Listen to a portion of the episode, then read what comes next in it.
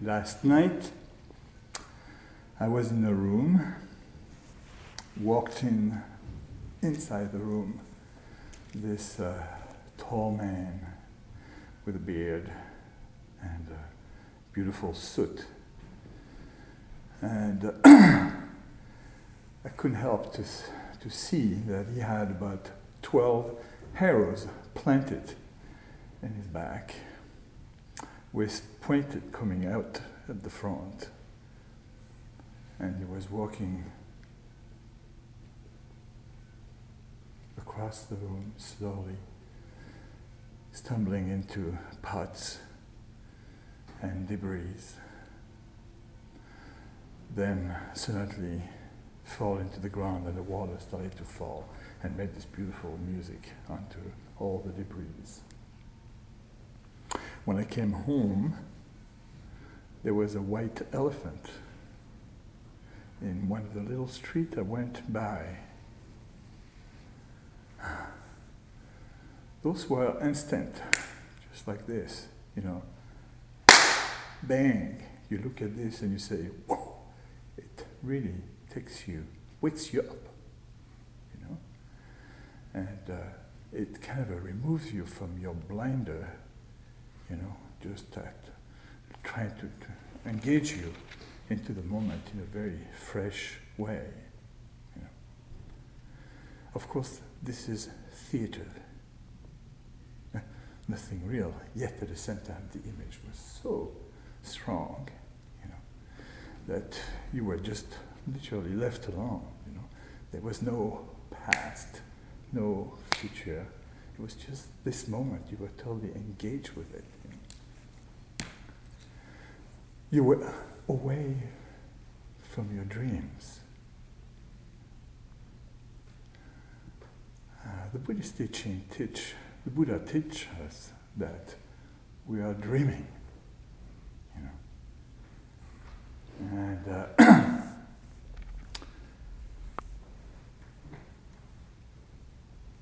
we, so there is a, in Buddhist practice, a various technique in order to kind of a wake you up. And uh, there was like uh, in the uh, uh, Tang dynasty in China, uh, the, at the time, the Zen monk were very much like, you know, I would say quite, you know, they had like techniques, really quite a strong technique, you know, just to wake up people, you know, their students, you know. And there was this uh, story of uh, this uh, um, young monk was called Lin Chi, and uh, he was like kind of the perfect monk. And uh, he went into, uh, he entered the monasteries, and inside the monastery, he was like, you know, very helpful. He was always the first up, the last to go to, uh, to bed, and uh, he was showing up at the, the service all the time. He was extremely, you know, dedicated to his practices. And so one day the abbot told him, and I said, look, you know, you should go and see this uh, uh, Zen master and having him, you know, ask him some question about Buddhism, you know, like uh, to teach you Buddhism. And uh, this uh, Zen master, uh, I believe, was Huang Po. And correct me if you know those those Zen masters from, from that period. I don't know. anyway, so Huang Po uh, he showed up at Huang Po and asked him the question. And, you know, Huang Po went like this, you know, starting to kind of beat him up with a stick, you know, like this, you know. And he had literally to get out of the, uh, uh, get out of the room as fast as he could, you know. So he went back to his monastery, you know, and he went to the abbot and he said, well, you know, so it didn't go very well, you know. And he said, What happened? Well, I asked him a question, and he just beat me up with a stick. hmm, that's strange. And you say, Well, okay. Well, maybe you didn't really, maybe you didn't understand your question. Maybe you should go back. you know? He said, Really? You think so? I said, Okay. So off he goes, you know. And uh, he goes back, and again I ask him the question beat up. Yeah, how do you make it back? you know, to, to the, uh, to, to, to, the, uh, to the temple. And like really, it was just like, really, come on. you know, and he said, I swear, I told him, I asked, I asked him really, uh, very honestly, the question as clear as I could. Maybe they weren't clear enough. you know? So of course, you know, a little bit of doubt, he said, okay, you know, I'm going to try again. So he goes back. Once again, totally, you know, gone. You know, he said, okay, that's enough. you know, and he said, okay, well, I'm leaving. You know, I've got it all. You know, he said, well, you know, before you go, uh, go see uh, this guy over there. You know, uh, it's an old geezer. You know, like uh, you know, like an old uh, uh, teacher. Go and see him and just like ask him. I mean, like, what went on? You know. So he, he goes to this uh, old monk and he say, well, here what happened and everything else. And then uh, uh, he say, oh, I see. Oh, that, that one, I know that one. Well, you know, he's just like an old grandmother giving you a cookie and milk. and bang, the story tells how this is all to enlightenment. So it woke him up. So I always liked those uh, stories, you know. Now, uh, not uh, last week, I actually uh, went to the, um, uh, the, I work at the AGO and uh, art installer, and so we have presently a show which is called Mystical Landscape, you know. So it's they are like beautiful paintings. There's like a Gauguin, uh, Monet, you know, many many uh, beautiful artists from uh, the Impressionists, but also from uh, Northern artists, from all kind. It's it's all about having to do with a mystical aspect of art. You know, like uh, the interest that the artist brought into nature in order to really seek out, you know, greater uh, insight, you know, and in search of God. You know, some of them. You know.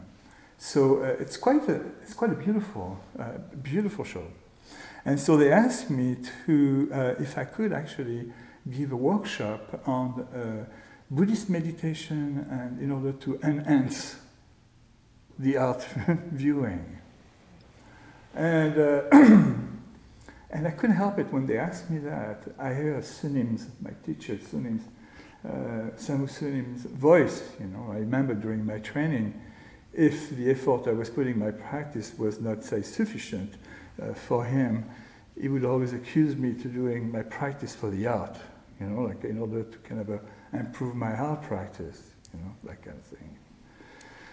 And so, uh, which uh, it was just a way for him to kind of uh, really, uh, you know, show me way that it, you know, the, the, practice was not something to serve yourself. You know, there was also uh, in order to relate with the world. You know, and also to come with a helping hand. You know, and uh, the practice being twofold: once for yourself, but also for the sake of all being. You know, so when you actually approach your practice with such a way, you know, then of course the world becomes at very different places. You know.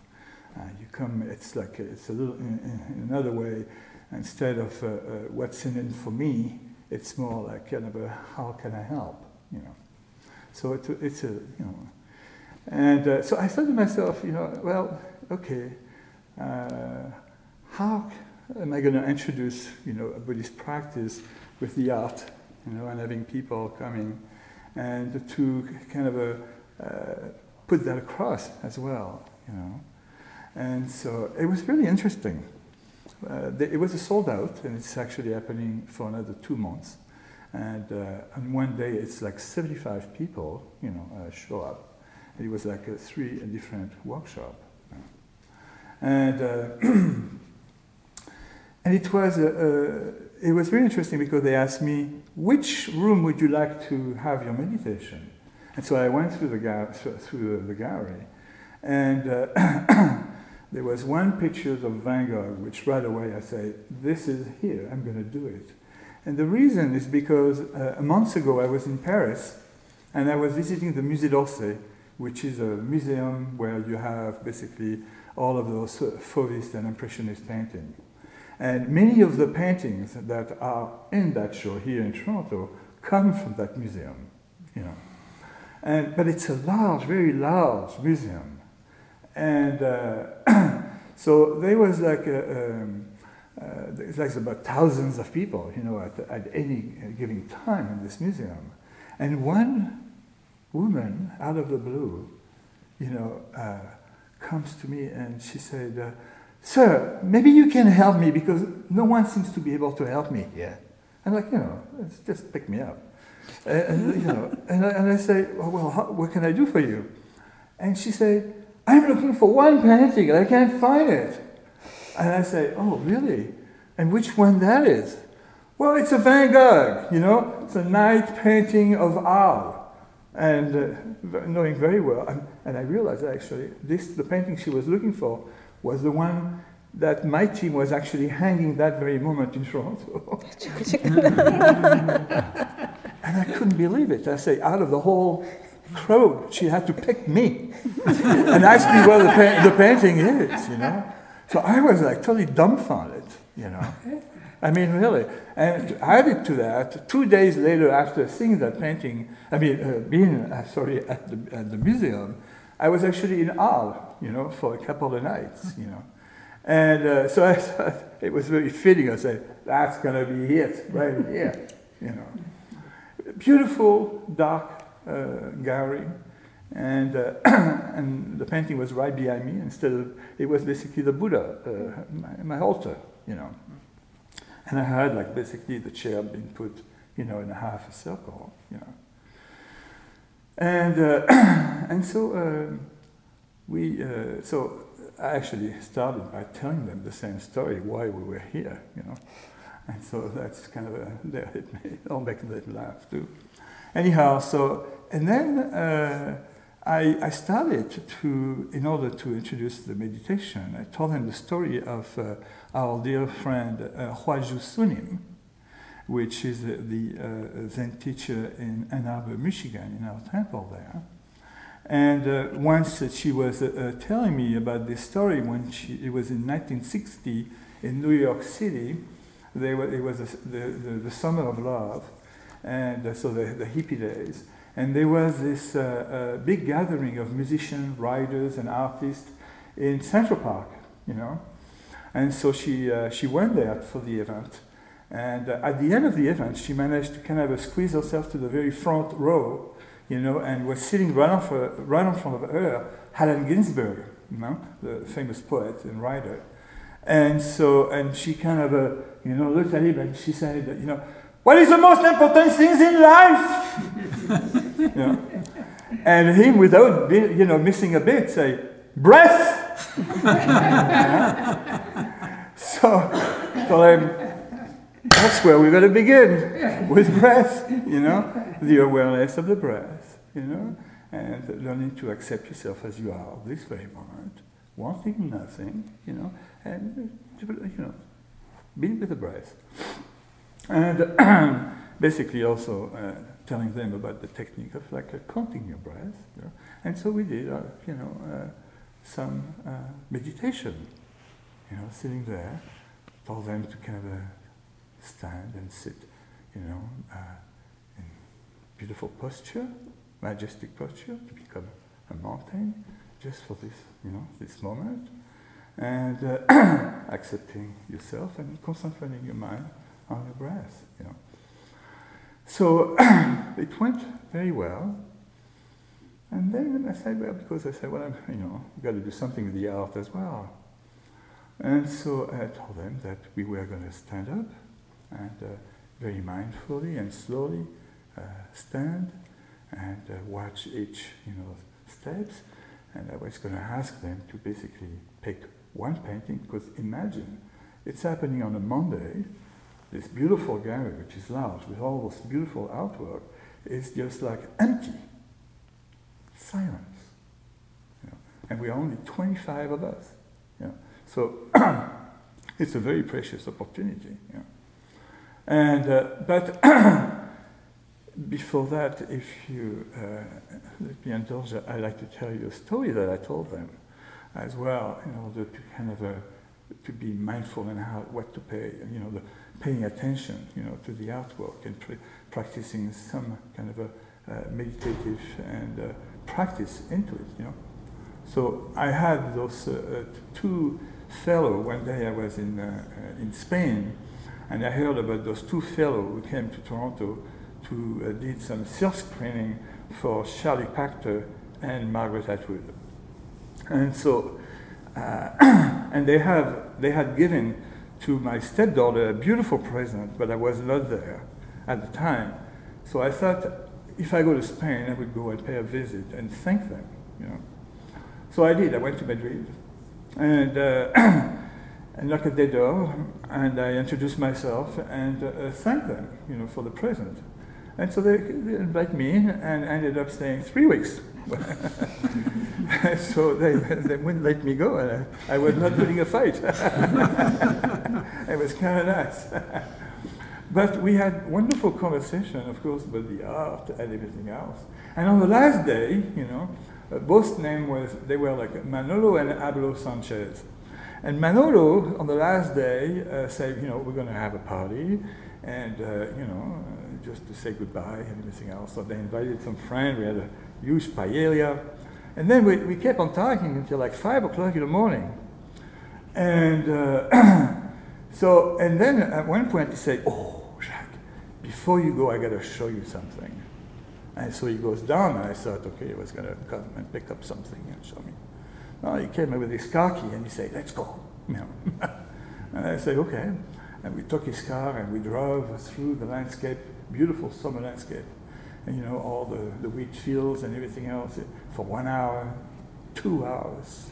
And on the third hour, you know, I say, my God, what is this thing? You know, uh, this is, uh, you know. So uh, as I was going, you know, my anticipation, I was like saying, wow, this is going to be something. And then we started to drive through the mountain, and we ended up, you know, like uh, there was, he was leading me through a monastery. And I thought, oh, maybe he wants to show me a hidden Goya or Velasquez or something like that. This is going to be great. These guys know this stuff, you know. This is, good, you know. And so, uh, you know, we arrive at the monastery, we go through the door, hey, walls, you know, stone like this. And we walk through it, and I say, okay, I'm still, and we go through it again, and then after that we arrive right through the kitchen, you know. And I say, okay, the kitchen, and then we go. There's a little door, and it leads us through a staircase, very insignificant looking staircase, like quite but beautiful, circular, you know, and uh, all painted white, except for one single little line like this, all around at you know belt level, going all around like this, you know, all the way from the top, to, I mean, from the bottom to the top like this. Just a little line, no bigger than that. And he say, there it is. And I said, oh. so, you draw me three hours to show me this. and so I looked at and he said, uh, and he said, "What color is it?" You know, Look at it and I say, "Black." He said, "No." look carefully, you know. So uh, of course I get closer and engage, you know, with it, you know, and pay close attention, and I realized it was seven layers of the most beautiful, delicate blue, you know like almost like watercolors, you know. And it was uh, layers and the layers. We were of course creating this darker uh, colors, which of course I assume, you know, like this it would be black. But it was in- indeed so beautiful, you know. In that little line, totally, we looked totally insignificant.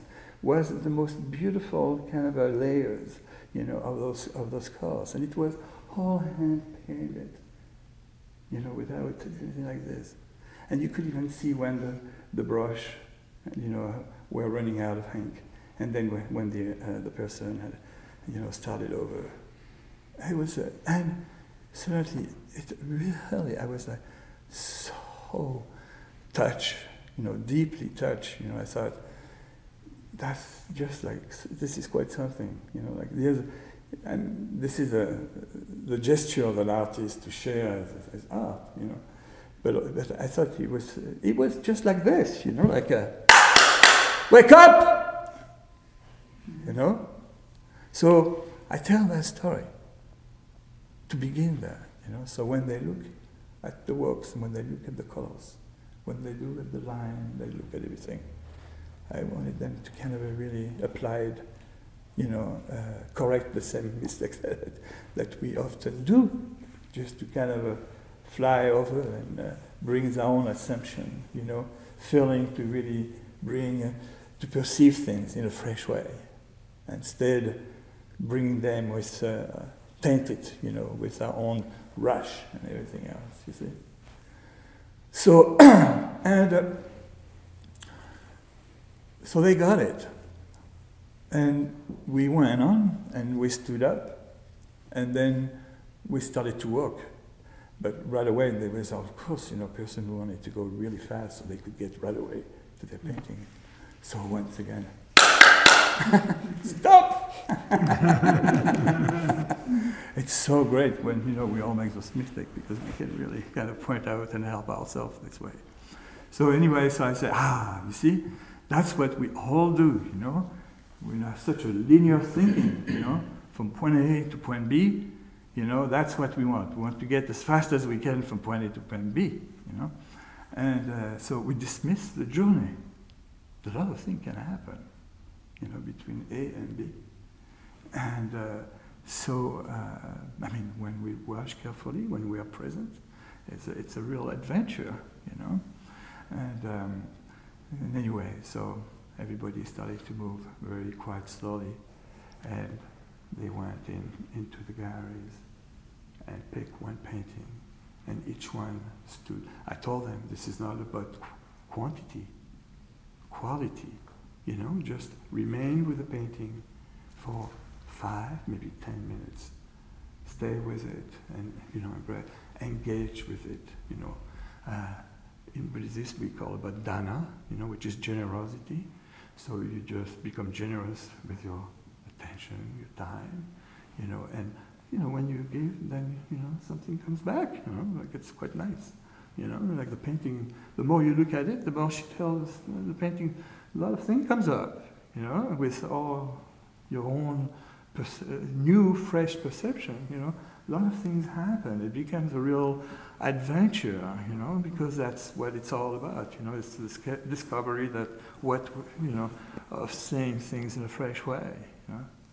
And so, and then the most beautiful things happen. And I told them, I say, you know, we have beautiful artwork over here, but uh, the, the, things, the, the, the thing next to those works, which is the most beautiful thing, it's all of you standing in front of those works with such great, in great stillness, you know, and uh, just like uh, giving yourself to it. You know.